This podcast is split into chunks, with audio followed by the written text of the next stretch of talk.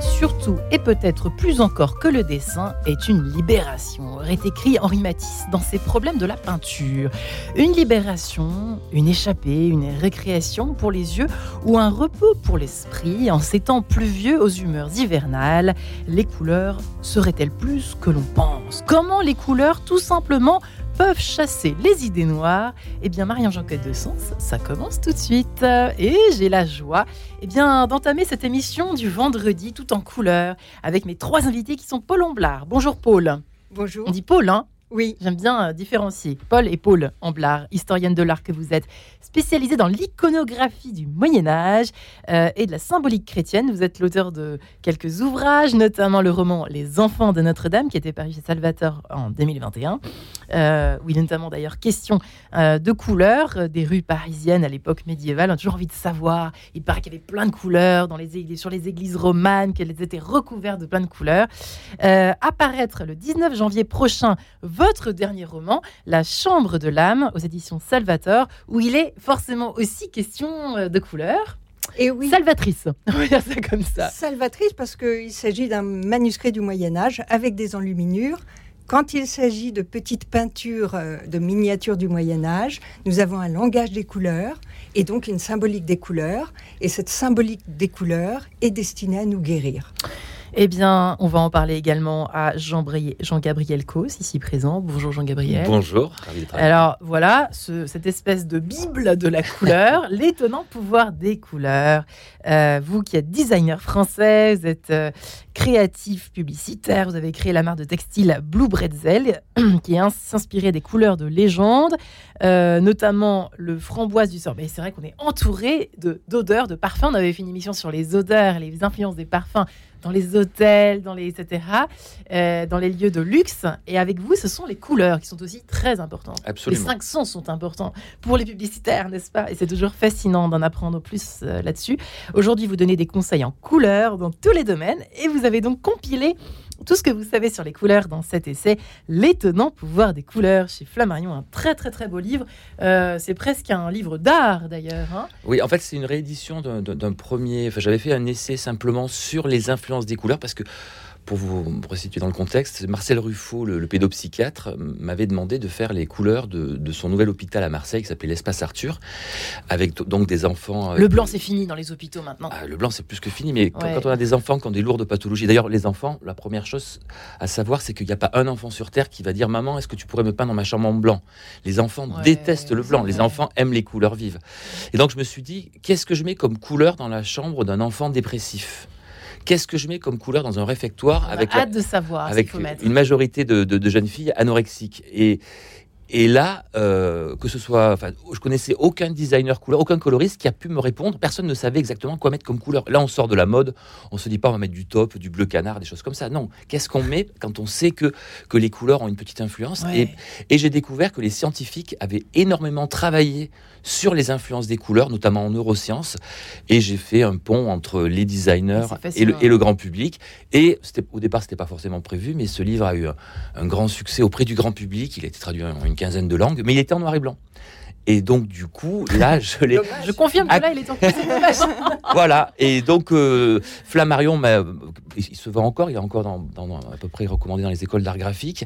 Et je me suis dit, on va l'actualiser avec les dernières données scientifiques sur les influences des couleurs, avec un bouquin entièrement en couleurs, de la première à la dernière page, que des couleurs Et différentes. vous allez voir qu'on va commencer l'émission par un scoop dans quelques secondes, juste à- après avoir fait ce tour de table de présentation. Frédéric Péterin-Bresset également avec nous. Bonjour madame. Bonjour. Ravi de vous recevoir, vous, vous qui êtes karma thérapeute, formatrice conférencière. Vous êtes l'auteur, entre autres, de Soigner ses émotions par les couleurs aux éditions Très Daniel. Euh, vous avez également euh, écrit. Alors, qu'est-ce que c'est? C'est un jeu, c'est ça? C'est un oracle des couleurs, oui. C'est un oracle Se connaître par les, Par les couleurs, couleurs. Parce que, bon, on le verra, hein, bien sûr, après Ouais. le tour de table. Mais c'est vrai que du coup, moi, je travaille les couleurs sur trois niveaux. D'accord. hein, donc physiologique, psychologie, langage inconscient. Et troisième niveau, bah, en fait, on nomme notre état intérieur, puisque je suis thérapeute. Avec des Donc couleurs. moi, j'utilise les couleurs depuis 12 ans dans mon cabinet. Si je suis en rose, c'est que c'est grave. Mais c'est magnifique. Ah c'est, Mais quand je vous ai vu en arrivant, C'est ma couleur, le rose. voilà. Ben, Pourtant, j'ai pas eu beaucoup de temps pour m'habiller ce matin avec ma fille qui est ma pas laissé beaucoup dormir cette nuit. Oui. Mais comme par hasard, Et j'ai ben vu voilà. la couleur. C'est drôle. hein. C'est une très très belle couleur de protection et de, bah, de- en fait c'est c'est la couleur de la- de l'amour comme on dit inconditionnel. hein. C'est un Mmh. grand mot tout ça. Je hein, sens mais- que Jean Brigalecos va nous, va y avoir une petite battle à mon avis dans les interprétations, peut-être ou pas. Je ne sais pas. non, ça se rejoint Parce que le toujours. rose, euh, à la fin, il y a un truc sur le rose là. enfin bref. Oui. Le Ça scoop, toujours. le scoop pour le, parce que sinon les auditeurs vont encore me gronder parce que je parle dans tous les sens. Je voulais commencer quand même par un scoop, c'est que la couleur n'existe pas. J'ai appris ça dans votre bouquin. Oui, c'est sidérant cette histoire, Jean-Gabriel Cos. c'est une illusion Tout ça pour ça. Déjà, on, on considère qu'il n'y a pas deux personnes sur Terre qui voient les mêmes couleurs. Mm. Ça c'est vrai. C'est-à-dire que si, le bleu canard de Paul, qui est magnifique, il va très bien. dans vos yeux, il est bleu canard, mais vous, vous iriez dans mes yeux, peut-être que vous le trouveriez, un- il, serait un peu plus vert, un peu plus turquoise. C'est-à-dire que, on- déjà, on sait que les femmes voient les couleurs un peu plus chaudes que les hommes, de manière générale. On sait que les femmes ont une bien meilleure perception des couleurs, c'est-à-dire que vous voyez plus de couleurs que, que moi. Vous avez cette chance. Donc ça, souvent, les hommes, ils sont. C'est vrai que dans les qualificatifs des couleurs pour les hommes, c'est bleu, c'est vert, c'est jaune. Enfin, alors que les femmes, c'est- taupe, c'est turquoise, c'est bleu cendré, c'est rose poudré, etc. On est- vous êtes beaucoup plus précise même dans les no- dénominations des couleurs. Donc on voit pas les mêmes couleurs. Et euh, pour comprendre que c'est une illusion, on considère qu'il n'y a pas, il y aurait que deux espèces animales qui auraient les mêmes perceptions des couleurs que nous, qui Ouais. sont les papillons et les musaraignes. Tout le reste, tous les autres animaux ont un spectre qui peut être différent. C'est-à-dire que vous avez des spectres beaucoup plus serrés. Les chiens, par exemple, voient simplement les couleurs dans, les verres. Donc, si vous voulez faire plaisir à votre toutou, proposez-lui plusieurs colliers dans les verres, le reste, il le voit gris. Vous avez des animaux qui voient des couleurs dans les infrarouges. Euh, les chauves-souris, etc. C'est-à-dire que nous, on émet de l'infrarouge, on le voit pas, mais une chauve-souris nous voit dans le noir parce qu'on émet de l'infrarouge. Dans les ultraviolets, vous avez des couleurs aussi. Parce Les- que vous définissez euh, effectivement ce que c'est que la lumière, euh, la couleur et la lumière donc au début de votre livre. Et en fait, c'est une onde euh, Électromagnétique. électromagnétique, effectivement. Et c'est pour ça que c'est une illusion, en fait. En fait, vous avez. Alors, c'est un tout petit peu technique. Juste mais- un peu technique ouais. au début, hein, pardonnez-moi, mes- mesdames. Les- dans vos yeux, vous avez des cônes et des bâtonnets. D'accord? Les cônes permettent de, de- de créer des couleurs, les Mhm. bâtonnets de créer de la, de la lumière. Les bâtonnets sont beaucoup plus sensibles que les cônes. C'est pour ça que quand la lumière descend, vous continuez, vous voyez de moins en moins, vous voyez encore les, les reliefs, mais vous voyez plus de couleurs. Quand, quand on est en- dans la pénombre, on voit quasiment en noir et blanc. Mhm. Ça, c'est parce que vous avez des bâtonnets plus sensibles que les cônes. Le cône le plus sensible, c'est le bleu. D'ailleurs, je ne sais pas si vous voyez dans le cinéma, la lumière américaine, le- le- la nuit américaine, c'est en fait, ils mettent, en fait, ils mettent un filtre bleu. Vous remarquerez que pour simuler la nuit, on met juste un filtre bleu et on a l'impression qu'on est, on n'est pas D'accord. Tout ça pour dire que c'est déjà- une illusion, puisque selon l'éclairage, vous avez une perception des couleurs qui est différente. Et euh, c'était quoi la question J'avais oublié la question. Oui, c'est qu'on ne voit pas, Vous saviez, vous, on que ne ces voit- couleurs n'existaient pas on ne voit pas les couleurs. On ne voit pas les couleurs. Mais alors, je, je voudrais ajouter, là, on a le, Cher Paul, parlez bien dans votre micro. on a, on a effectivement euh, les neurosciences qui nous, qui nous, qui nous prouvent scientifiquement que Oui. l'on ne voit pas la couleur. Mais euh, moi, ça m'évoque le Moyen Âge, parce qu'au Moyen Âge, justement, on est en couleur parce que ce n'est pas matériel, parce que euh, ça reflète euh, la lumière. Parce que c'est synonyme de, de la couleur, c'est la lumière, et ça s'oppose évidemment aux ténèbres. Pourquoi vous dites que c'est pas matériel? Je comprends pas. eh bien, on considère que la lumière vient de Dieu. Et du coup, l'absence de couleur, ce sont les ténèbres. Et les ténèbres, c'est l'absence de Dieu. Voilà. Donc, je voulais ajouter. Oui. Ouais, vous m'en bouchez un coin. Et d'ailleurs, on le voit dans le dernier film de Caravage qui est magnifique, hein, où on voit cette Absolument, symbolique des Frédéric couleurs. L'absorption, mais- hein, l'absorption de cette obscurité euh, couleur, justement. Ouais. Une même couleur, on le voit aussi euh, avec d'autres peintres, hein, comme Soulage qui nous parle du noir qui est à la fois mat et brillant. Cette notion d'obscurité qu'on retrouve au Moyen Âge, je la trouve passionnante. Parce que même Pastoureau nous le dit, c'est vraiment les tissus qui sont le véhicule de l'histoire des couleurs. Donc vraiment, là, euh, je- Ce sont Il y a- les tissus qui sont les Absolument. Alors moi, je suis dépend pas du tout support. hein, mais je veux dire, il est vraiment passionnant de ce point de vue-là, comme on rejoint l'histoire. Et c'est vrai que je, je, je rejoins évidemment euh, Jean-Gabriel dans le sens où notre œil, on, il y a 14 millions de couleurs et nos yeux n'en captent que 200. Donc ce qui se joue en fait, en effet, entre les hommes et les femmes, il y a des différences, c'est vrai, mais pas que. C'est-à-dire que ce qui se joue, c'est que comme la lumière, en fait, c'est notre flamme intérieure, hein, elle est complètement ancrée entre les, infrarouges et les ultraviolets. Quelque part, on se rend compte que si on met de la conscience sur la couleur, on se remet en relation avec soi. Alors voilà, nous voilà au cœur du sujet. Merci infiniment. Parce que sinon, je sais pas où on allait. Euh, merci Frédéric Pétorin-Brosset, euh, Jean-Gabriel Cos. Vous avez quand même fait un bouquin sur le pouvoir des couleurs. Le pouvoir sur quoi précisément? Donc c'est sur les émotions, c'est bien ça? Alors- Sur nos humeurs, c'est pas tout à fait la même chose? Sur un peu tout, c'est-à-dire qu'on n'imagine pas à quel point la couleur nous influence dans absolument tous les domaines, sans exception. Par exemple, vous parliez des chambres d'hôpitaux, euh, voilà, les chambres des anorexiques, des enfants dépressifs, etc. Euh, Il n'y a pas besoin d'être malade forcément pour avoir besoin de... de... Ah non, déjà, ce qui est- enfin, pour revenir aux enfants, déjà, Ouais. le, le fait de, leur, de les mettre dans du blanc, c'est de leur dire vous êtes malade, puisque la symbolique du, de, de l'hôpital blanc, voilà, quand ils sont dans du blanc, ils sont malades. Un enfant supporte pas le blanc. Et en fait, il n'y a pas les humains, aucun humain ne supporte le blanc, en fait, C'est vrai de manière générale. C'est-à-dire que Quand on nous dit de peindre nos appartements en blanc, c'est une hérésie en c'est fait. une- C'est une hérésie totale, vraiment. fait. Moi, c'est tout à fait d'accord un vous. message à vous donner. Ah, mais c'est je vais refaire ma déco alors. Déjà, déjà, il faut, déjà, il faut savoir que c'est une exception. Euh, là, si on prend aujourd'hui, 2023, vous avez deux humains sur trois qui vivent dans des couleurs fortes. Toute l'Asie, l'Inde, etc. Vous voyez ces couleurs. Toute l'Afrique, vous voyez les couleurs en juste. Afrique. Toute l'Amérique du Sud. Même si on remonte Mexique, c'est pareil, c'est très coloré. Texas, etc. Le sud des États-Unis est coloré. Il y a Ouais. simplement le nord des États-Unis, Canada, l'Europe et encore du nord, parce qu'Italie du Sud, Espagne, c'est assez coloré. Europe, donc France, Belgique, et on monte dans les pays suédois, où là, vous avez un peu moins de couleurs. Et Ouais. de l'autre côté, le Japon, où effectivement, dans les appartements, il y a moins de couleurs. C'est tout. Le reste du monde vit dans la couleur, premièrement. Deuxièmement, nous aussi, on vivait dans la couleur. On vivait dans la on couleur. dans les on est années, là pour le prouver. jusqu'aux années 80-90. Enfin, le Moyen Âge est quand même loin derrière Oui. les années 90. Ah, ben le Moyen-Âge, il y avait encore plus de couleurs. Facile, j'ai pris le métro ce matin et je peux vous dire qu'il y avait une absence de couleur. Mais moi, c'est ce que j'ai l'impression d'être Oui. la seule. de- Alors, il y a une journée où ça m'a beaucoup amusé. J'étais dans le métro aussi. Et il y a d'un seul coup, il y, a, il y a toute une classe qui est arrivée avec des casquettes oranges sur la tête.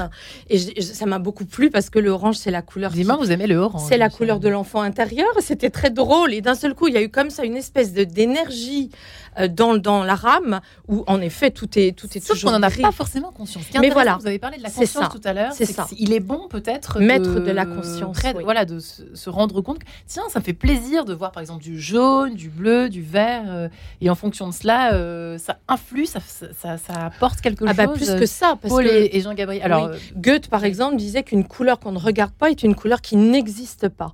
Donc, en fait, dans mon travail thérapeutique avec les couleurs, ce que j'invite à faire, Ouais. c'est on a un chemin initiatique qui peut se faire par le biais des couleurs. Donc, j'enseigne depuis 12 ans euh, la symbolique des couleurs avec, dans un premier temps, une lecture physiologique, le chaud et le froid. Une couette rouge donne chaud. Hein, L'hiver, il vaut mieux éviter des couettes de Bleues. ou violettes, parce que justement, il y a des ondes de forme qui entraînent des réchauffements ou, ou de la fraîcheur. Et au-delà de ça, la deuxième lecture, c'est ce langage subliminal. Mais quand on a une âme qui vient se réincarner en Occident, on est avec le langage occidental et pas le langage oriental. hein, on fait avec ce asiatique. qu'on a. Écoutez, avec notre Mais c'est ça. faut Mais ce qui est intéressant de voir, c'est qu'on peut découper les couleurs aussi en fonction des, des- des perceptions des pays. Est-ce qu'au Moyen-Âge, j'ai une question quand même pour vous, Paul. Au Moyen-Âge, on Allez. se rendait compte de quoi à propos des, des couleurs, des enluminés? Il y avait certainement, on sait qu'au Moyen-Âge, Hildegard de Bingen, que j'aime énormément, euh, euh, avait le sens du détail, approfondissait ses réflexions, ses analyses, ses enquêtes sur qu'est-ce que nous apportait l'aliment et sa couleur également. Et donc euh, voilà, certainement qu'au Moyen-Âge, les choses se sont perdues depuis, malheureusement. Une époque très incarnée qui avait des défauts, mais aussi de grandes qualités autour de cette euh, prise de conscience, peut-être. Oui, alors je, je voudrais rebondir sur ce que dit Frédéric. D'abord, c'est qu'elle parle de, de notre regard sur, sur la couleur, sur le tableau. Et, et ça veut dire qu'il y a un dialogue. Et un dialogue s'installe. Et en fait, une couleur euh, existe par rapport à une autre. Il y a, et il y a de toute façon, euh, on n'est pas seul dans l'univers. La couleur n'est pas seule dans l'univers. Et euh, en fait, le noir va révéler aussi la couleur. C'est ce que je voulais dire. Euh, on parlait d'ombre et de lumière tout à l'heure. Euh, en fait, la lumière ne se voit pas s'il n'y a pas d'ombre.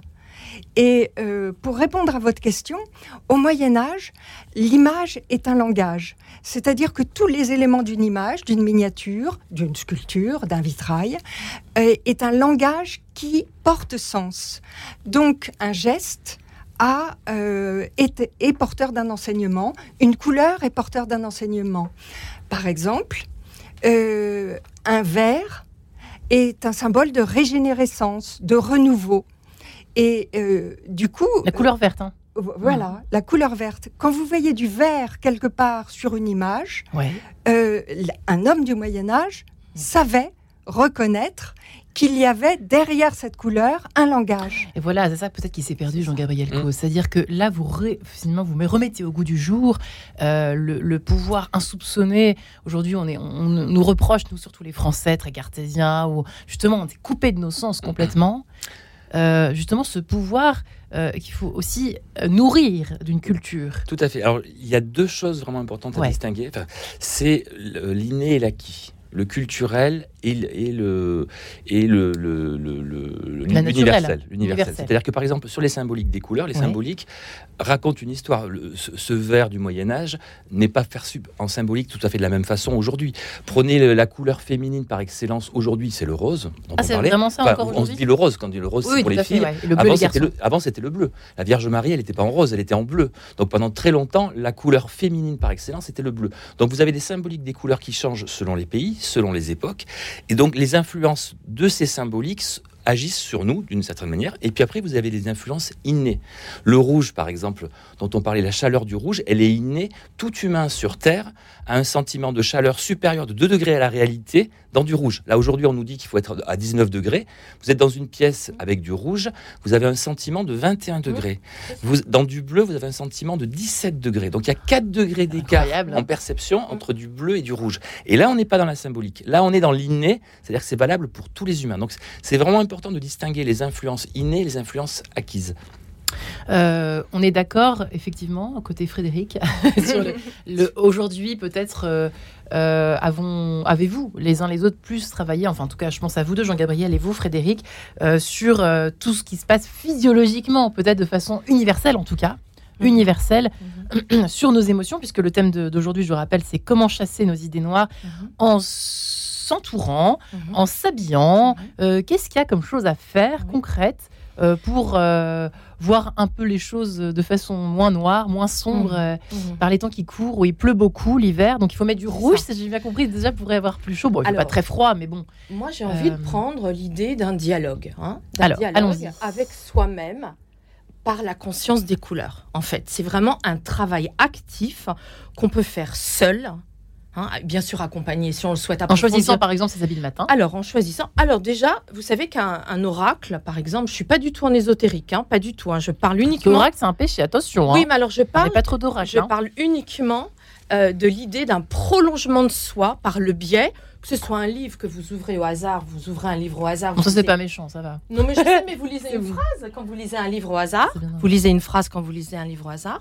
Moi, je vous invite à créer un dialogue, d'abord entre deux couleurs.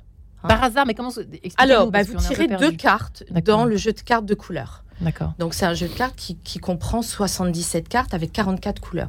Admettons, je tire le bleu de Radio Notre-Dame, qui est votre Ouais. logo, et je le mets en relation avec le jaune de Notre-Dame en jaune. Il n'y a pas de hasard avec ces deux couleurs. Hmm. Hein. Quand vous, vous avez la conscience des couleurs, vous savez exactement ce que vous voulez dire. Déjà à vous-même, quand le matin vous tirez ça, vous dites, moi je vais être en relation avec mon chakra euh, bleu, c'est-à-dire ma communication. Je veux m'écouter, moi, écouter l'autre, parler, verbaliser, et je veux en plus parler, en les mettant en relation avec le jaune, je veux parler de mes connaissances, l'estomac. hein. donc là, on est dans le jaune, on est dans le chakra de l'estime de soi. Et donc, on est avec tout ce qu'on apprend, la place sociale. Ce que je veux vous dire par là, c'est que dans ma méthode, 44 couleurs sont déclinées pour justement comprendre, entendre, mettre de la conscience sur chaque couleur qu'on va porter sur soi, chez soi et en soi. Jean-Gabriel Cos, euh, il y a des choses euh, qui vous parlent. Là, on n'est pas obligé d'être tous d'accord avec euh, la méthode de, Frédéric, euh, mais euh, parce que je sens que je vais avoir des mails, ça c'est sûr. Mais c'est quand même très intéressant de rentrer, de savoir quelle signification quand même euh, euh, peut avoir de façon quand même on a l'impression que c'est quand même un peu universel. Le jaune, le bleu, il y a des choses un peu savantes là-dessus, conseil Jean-Gabriel. moi, je suis pas trop là-dessus. Je suis pas. du- Enfin, vraiment, c'est. vous faites tout un. Moi, moi, je, je vulgarise les données scientifiques. Moi, le je- rose euphorisant, euh, Voilà. le bleu relaxant. Mais, mais moi, je suis parti simplement des, des- des études scientifiques euh, Ouais. universitaires reconnues. Je suis pas trop allé dans tout ce qui est color thérapie, euh, etc. Enfin, moi, je- j'ai vraiment j'essaie de synthétiser le, le- voilà, les, la- les données scientifiques avec un tout petit peu de choses sur le feng shui parce que je trouvais le feng shui intéressant parce que le feng shui se rapprochait des données scientifiques. On arrive au même résultat. Et moi, par exemple, pour euh, couleurs qui font du Ouais. bien, je vais vous donner juste un exemple que je trouve formidable, c'est le rose. Le, Alors. rose, le, le rose, l'expression voir la vie en rose, elle est scientifiquement C'est vraiment un euphorisant du coup? Oui, c'est ce que vous dites? C'est-à-dire qu'il y a des études en Angleterre où on a montré à des gens euh, sous IRM, c'est-à-dire qu'on regardait ce qui se passait dans leur cerveau, Ouais. des images de bonheur, des images d'enfants qui sourient. Euh, donc il y a une activité cérébrale avec de, plein de zones qui, qui, qui s'allument. Bon, on est vraiment au début des neurosciences, donc on essaie de comprendre ce que ça veut dire, mais on comprend pas bien. Vous regardez un aplat de couleur rose, vous activez 90% des mêmes zones.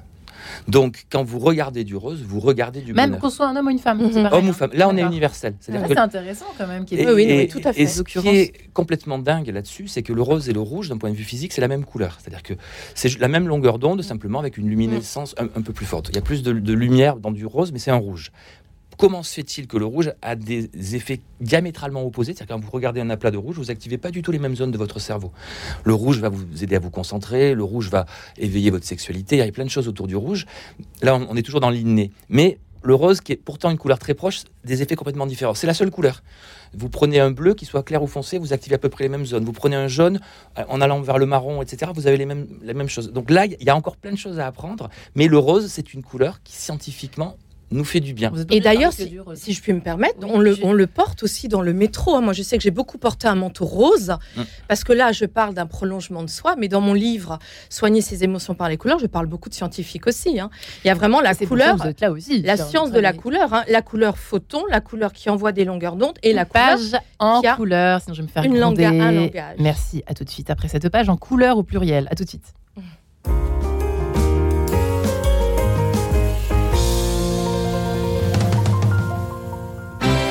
Culture Club, le magazine de toutes les cultures, c'est tous les jours à 11h sur Radio Notre-Dame. Retrouvez Christophe Maury et ses chroniqueurs qui présentent les plus belles expositions, les nouveaux films à l'affiche, les spectacles qui démarrent et les livres qui viennent de sortir.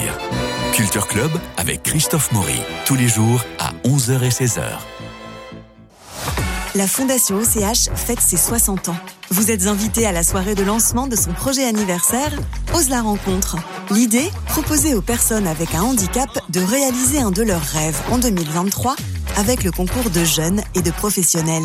Stéphanie Pilonka, réalisatrice, et Samuel Abitbol, acteur et parrain de l'événement, témoigneront de leur rencontre. Rendez-vous ce 18 janvier à 20h à Paris ou en direct sur oselarencontre.fr.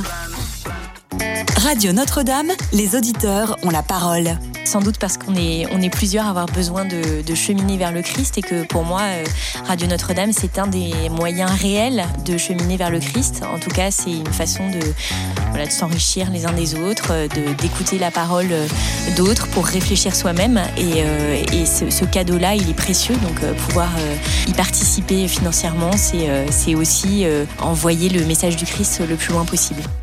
Pour soutenir Radio Notre-Dame, envoyez vos dons au 6 boulevard Edgar Quinet, Paris 14e ou rendez-vous sur www.radionotre-dame.com. Merci.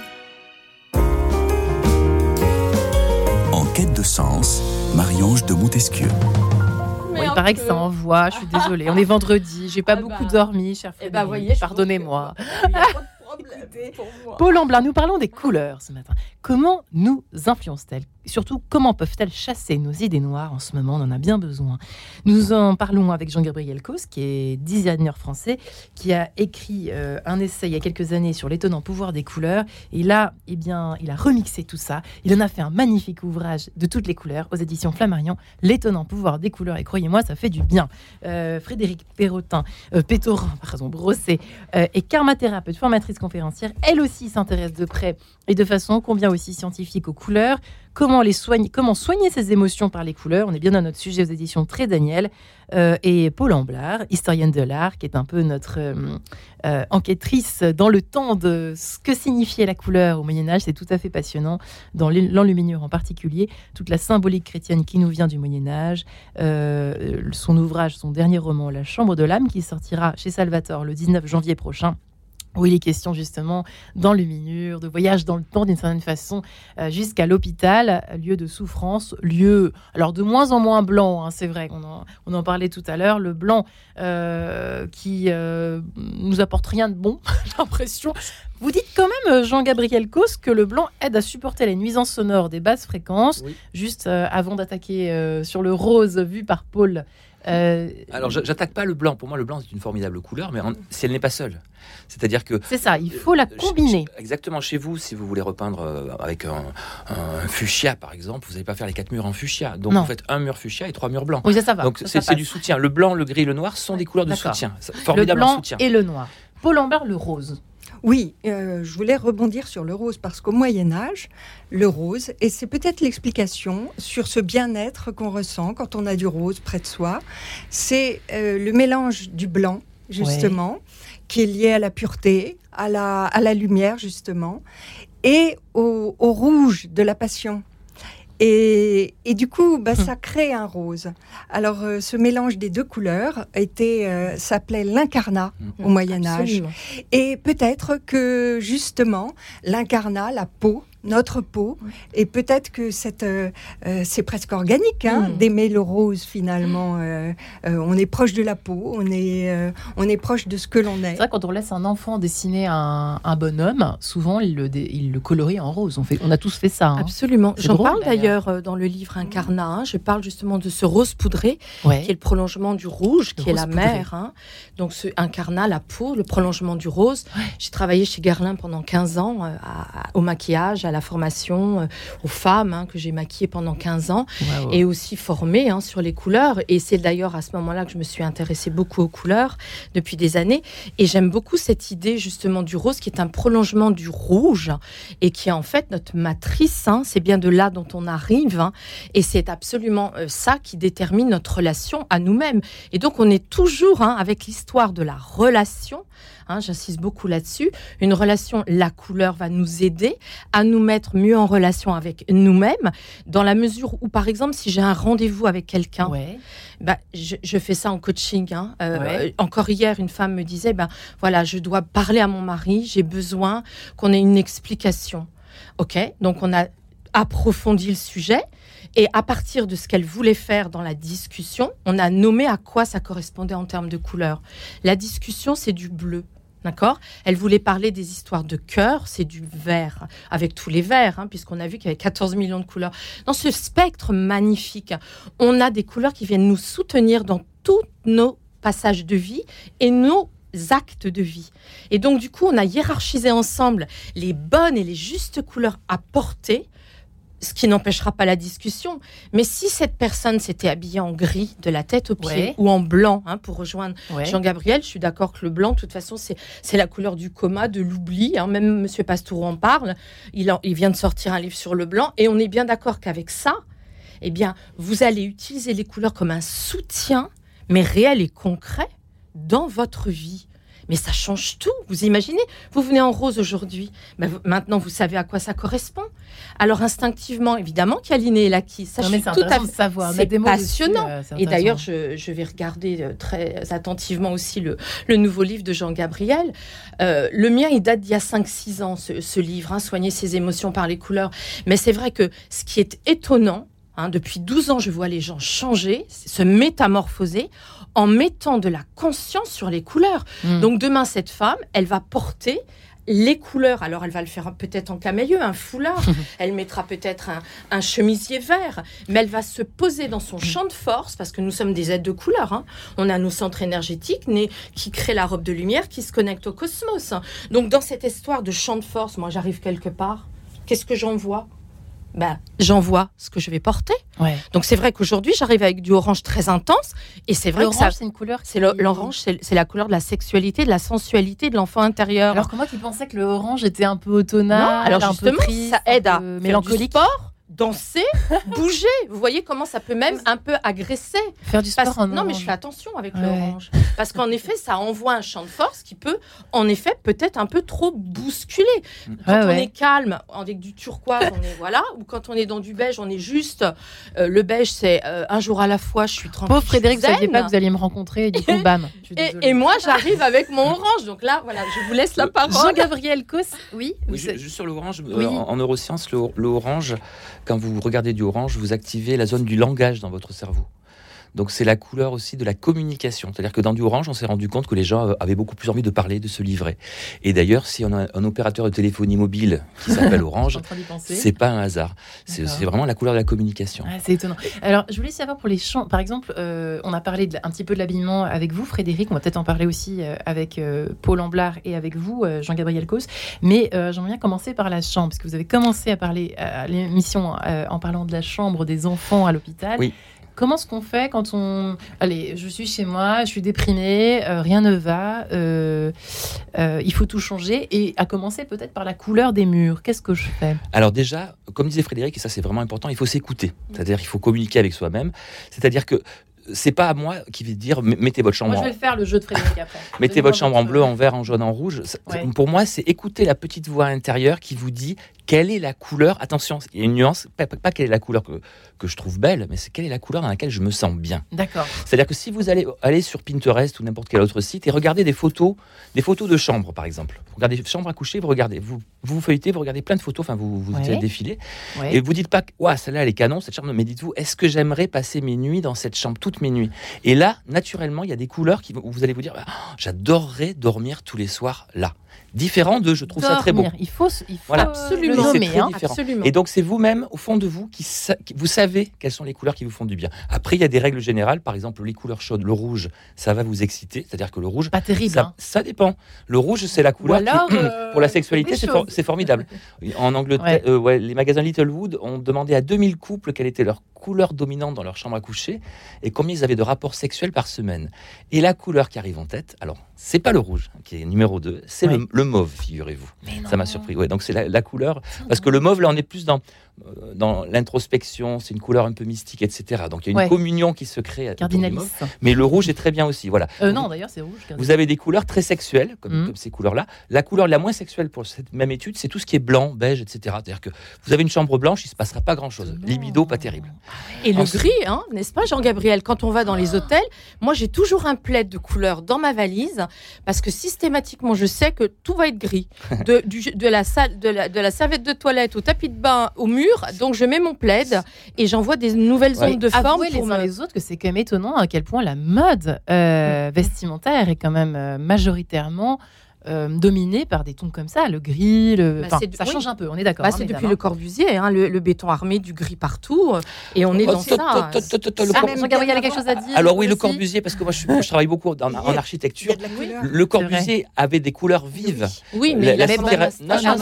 Mon père est architecte, il m'a beaucoup enseigné là-dessus, il m'a quand même dit Au que... couvent Et- de la Tourette. Et euh, justement, je vous explique. Depuis les années justement. 70, Le, hein, Corbusier a créé les matières brutes, le béton brut, Oui, mais associé aux couleurs vives. Alors, prenez Oui, la- voilà, ça justement va, la cité radio, c'était ça. L'école qui a Oui. créé le, le Corbusier, tous les jeunes architectes qui ont suivi n'ont gardé que le béton du Corbusier. Mais allez visiter n'importe quel bâtiment du Corbusier, vous avez des couleurs. Oui, mais à Partout. cette époque-là, donc on est quand même dans d'autres années, mais euh, C'est vrai c'est qu'aujourd'hui, prégnant. euh, C'est prégnant, l'héritage du, du béton armé est très prégnant Oui, quand même. hein. mais ils ont oublié On le retrouve même Corbusier- avec du marbre gris, enfin, et c'est chic et on en On met refera une partout. émission sur le Corbusier, ça serait passionnant. Moi, j'aimerais bien.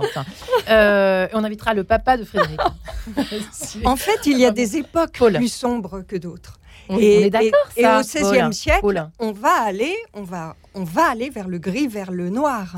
Euh, on le voit avec euh, tout le mouvement protestant, euh, avec l'Espagne. Songez à l'Espagne, et puis euh, regardez les les femmes l'époque de Molière. Ouais. tout le Ouais, monde, oui. les jansénistes. Euh, juste. hein. voilà. Absolument. Donc on a des époques. hasard. hein. On a de la culture qui va vers le sombre. Alors là, excusez-moi, je reviens à mes moutons, mais c'est quand même très intéressant. Jean-Gabriel, la chambre bleue, pour les enfants, les petits bébés, par exemple, c'est une bonne idée. C'est agréable pour euh, s'endormir. Alors, euh, alors, tout petit comme bébé, ne dort plus en ce moment, il faut que je fasse quelque tout chose. petit bébé, sachez que jusqu'à l'âge de 6 mois, les enfants ne voient pas les couleurs, quasiment pas. Oui. Ou alors les couleurs très vives. C'est-à-dire que tout ce qui est pastel, en tout cas, il ne les voit pas. Donc, si vous voulez faire plaisir à votre nourrisson, mettez-lui des contrastes forts, des noirs et blancs, ça il va voir. Mettez-lui des, des- des rouges forts. Euh, le rouge orangé, c'est les premières couleurs qu'il voit. D'accord. Après, 6 mois, entre 6 mois et 10 ans, où en gros, il n'est pas encore vraiment influencé par, par, par, par toute la culture, tous les enfants, sans exception, et c'est inné, aiment les couleurs vives. C'est-à-dire que vous demandez à un enfant de choisir la couleur de sa chambre, il va vous prendre un vert et c'est pétard. bien. Alors oui, c'est bien pour lui, mais c'est pas bien pour les parents. C'est-à-dire que vous, vous vous dites, oh là là, mon Dieu, mais c'est pas possible d'être là-dedans, mais c'est pas vous qui dormez dans cette chambre. Oui, mais il va vraiment dormir, Frédéric Ah bah Oui, oui, bien sûr. Alors, De, de façon, euh, il y a aussi quand même la relation. Je reviens toujours avec la relation. On, on stimule une relation, c'est-à-dire je suis pas un corps morne qui ne ressent rien.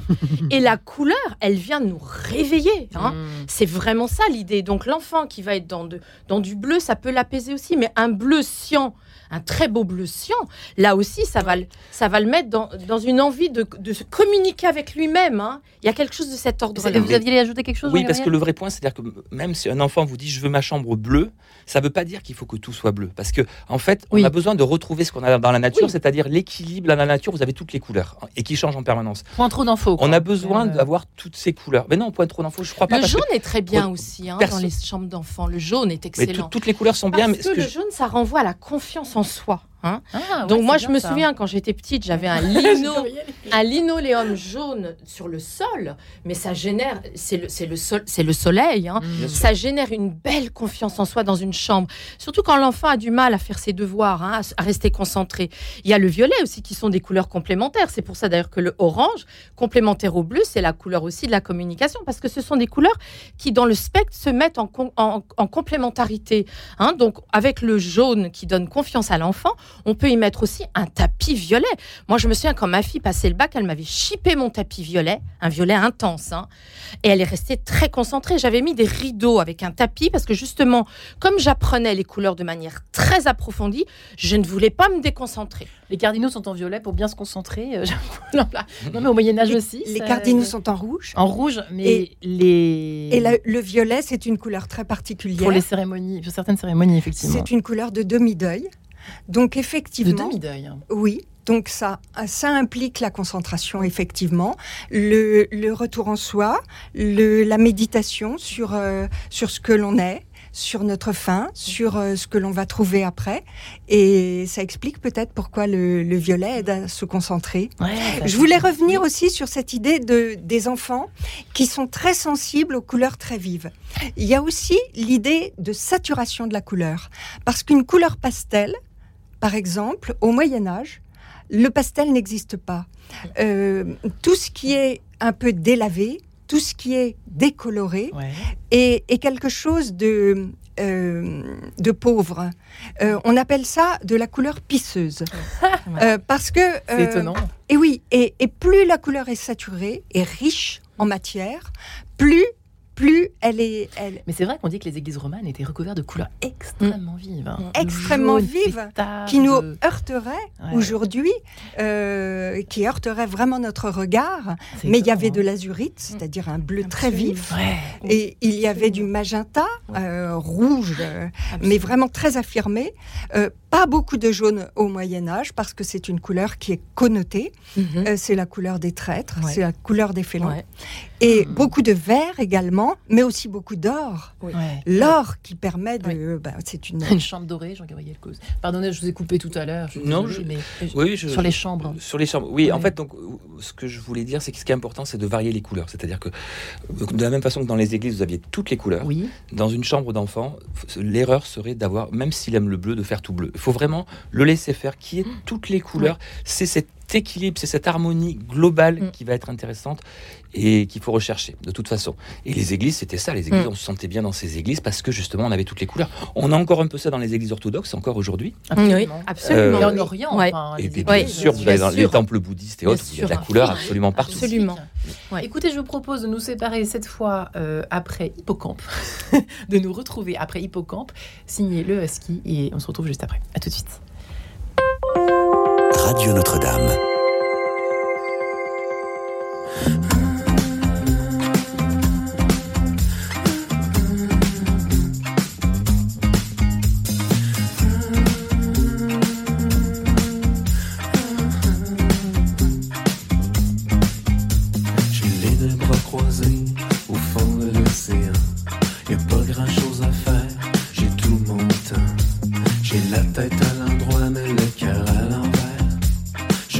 comme ça vient, je me laisse faire. Ici, pas les problèmes, ça n'existe pas. Y a pas de connexion, le téléphone sonne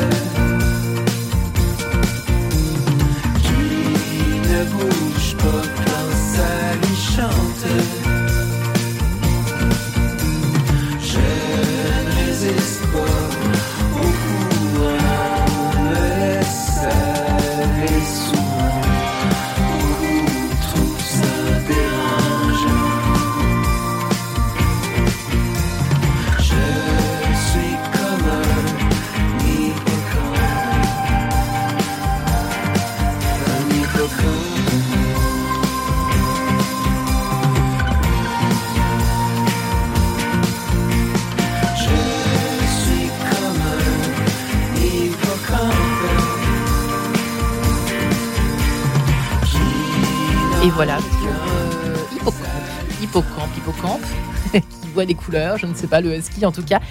Hommage aux couleurs ce matin, ce vendredi. Comment les couleurs peuvent chasser nos idées noires Euh, Eh bien, il faut les conjuguer, ces couleurs, le plus habilement possible, le plus individuellement possible. Moi, j'ai bien compris qu'il y a de l'universel, mais il y a beaucoup d'individuel aussi dans cette affaire. Euh, Paul Amblard, historienne de l'art, et son ouvrage La Chambre de l'âme. Euh, votre savoir des enluminures nous passionne ce matin, vous qui êtes passionné par la symbolique chrétienne. La Chambre de l'âme qui sortira dans quelques jours chez Salvatore, le 19 janvier pour être précise. Frédéric Pétorin-Brossé, qui est euh, conférencière, formatrice, karmathérapeute, qui se passionne pour les couleurs depuis des années et qui a écrit un ouvrage il y a quelques temps, Soigner ses émotions par les couleurs, chez Très Daniel. Et enfin, Jean-Gabriel Cos, designer français, qui a publié L'étonnant pouvoir des couleurs, tout en couleurs chez Flammarion. Relaxation, désir sexuel, décoration, marketing, créativité, mémorisation. Il y en a partout de les couleurs, on en a besoin. Apprentissage pour les parents qui nous écoutent. Attention aux devoirs euh, à réaliser dans telle ou telle pièce en fonction des couleurs du- des murs pour euh, un peu booster votre ado qui en a ras-le-bol. en décembre, on connaît ça. Psychologie et mode.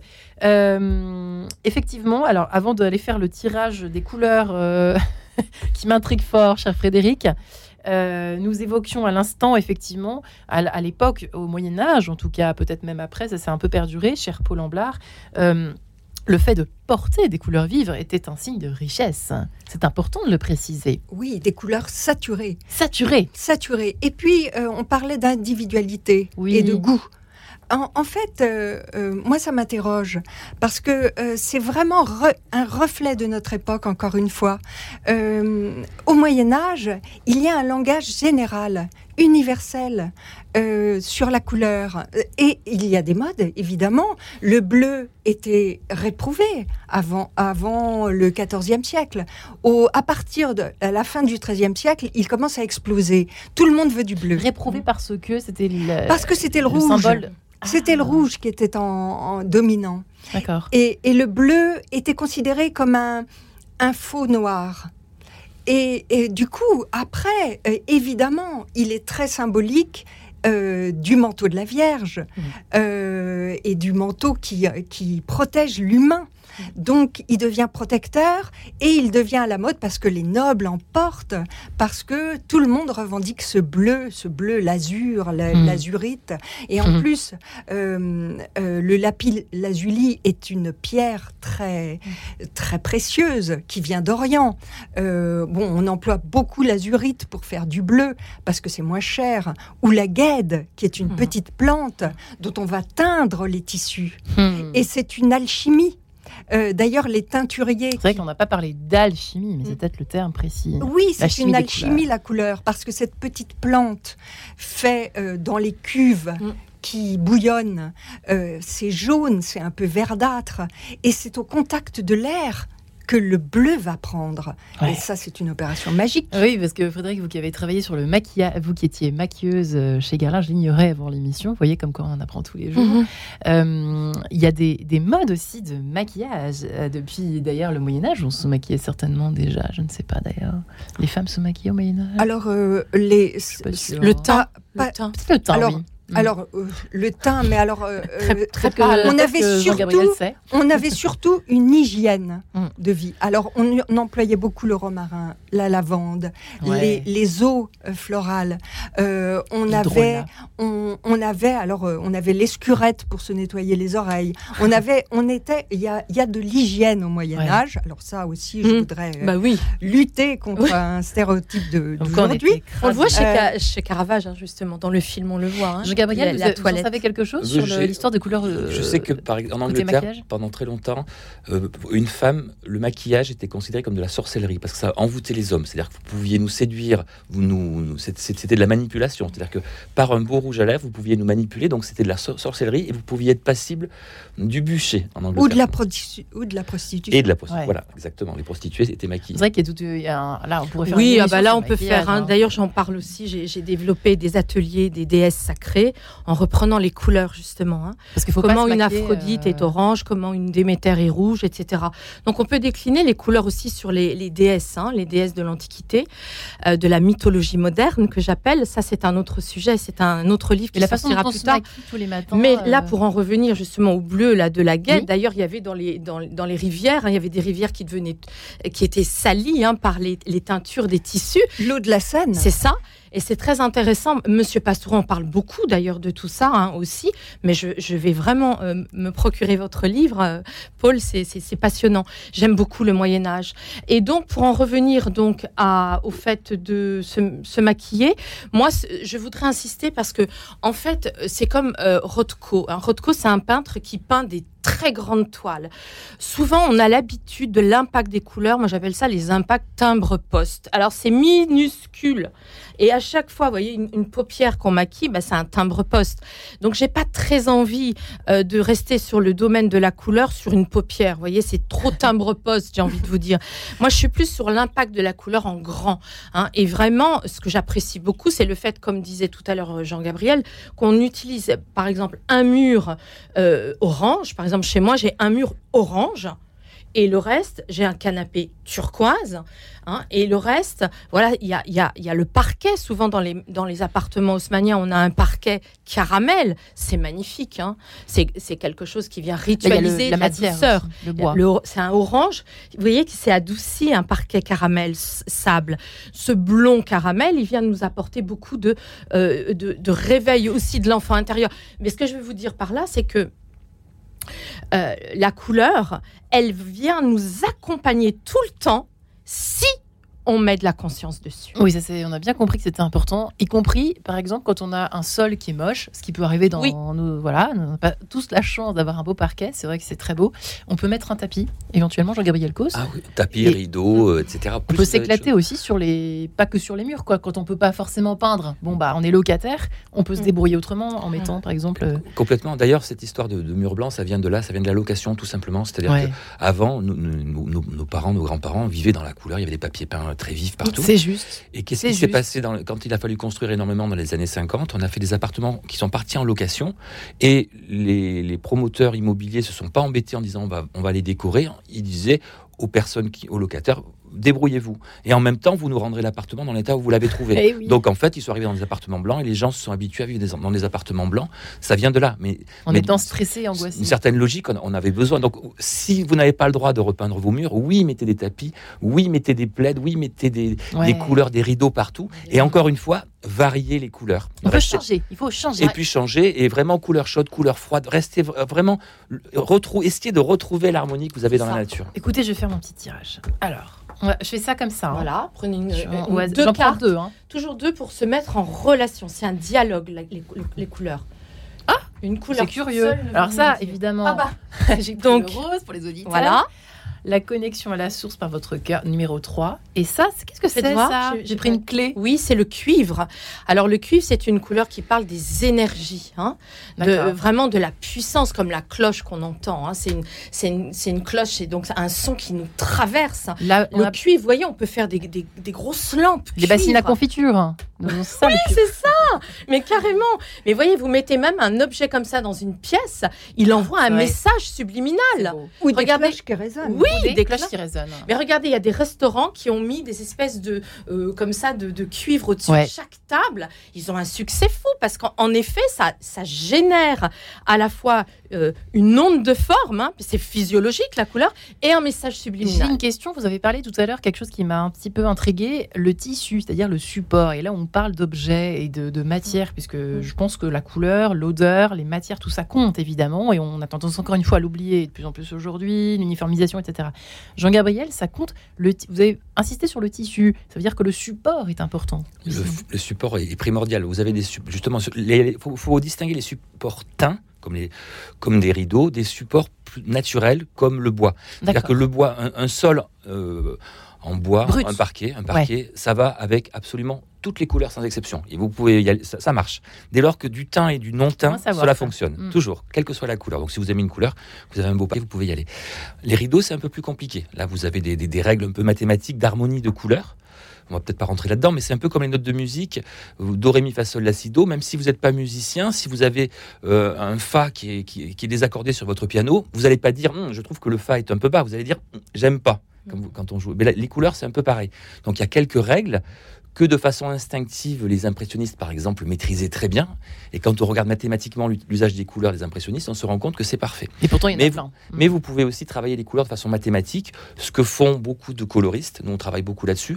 Maintenant, ça se fait très bien sur ordinateur. C'est-à-dire que maintenant, les couleurs, on arrive à les reproduire de façon mathématique. Enfin, les harmonies de couleurs de façon mathématique. On peut s'aider un petit peu. Mais voilà, mais tout ça pour dire que euh, avec du, naturel, vous pouvez pas vous tromper. Donc, si vous avez un parquet en bois, allez-y. Et quand vous commencez à, à jouer sur des couleurs euh, murs, rideaux, par exemple, là, il y a une, une règle toute simple. Déjà, vous mettez toute la famille, vous vous dites, est-ce que ça nous plaît? Et si ça plaît, c'est que c'est bien. Et là, ça va faire un Parce énorme chaque- débat. Chacun. Non mais. Voilà. Le- et encore une fois, le- les goûts et les couleurs, voilà, ça ne se discute pas. de orange ce jour-là. Pas de orange ce jour-là. un orange moins fort. Paul Amblard, pour terminer, vous souhaitez ajouter quelque chose sur justement la Oui, j'aime bien, j'aime bien cette idée de note de musique pour les couleurs parce que euh, on rejoint le chant. Ouais. Il faut trouver son chant. Et, et, et le chant, euh, ben, c'est un accord, c'est une harmonie, et c'est un- une harmonie avec l'autre, avec l'univers. Et euh, je trouve que la couleur peut aider à tout Ça, cela. je crois que c'est Robert Schumann, le musicien, qui disait que le, c'est, il parlait des chants. euh, qui- Il y a Kandinsky. beaucoup sur Oui, la couleur. Et Kandinsky. Ah, Et, évidemment. et pour rebondir le chant, du coup, ça fait le chant de force. Le chant, le chant de force. On est un chant de force aussi. Ne l'oublions pas. C'est vrai que ça aussi, on a Eh tendance oui, à l'oublier. hein, des est choses Une énergie, un chant de force. que nous transmettons et que nous recevons. Merci infiniment mes trois invités, Paul Amblard, Frédéric Pétorin, Brosset, Jean-Gabriel Cause. Merci infiniment vous et vos ouvrages respectifs. Et très bonne journée tout en couleur, j'espère. Très bonne journée à tous.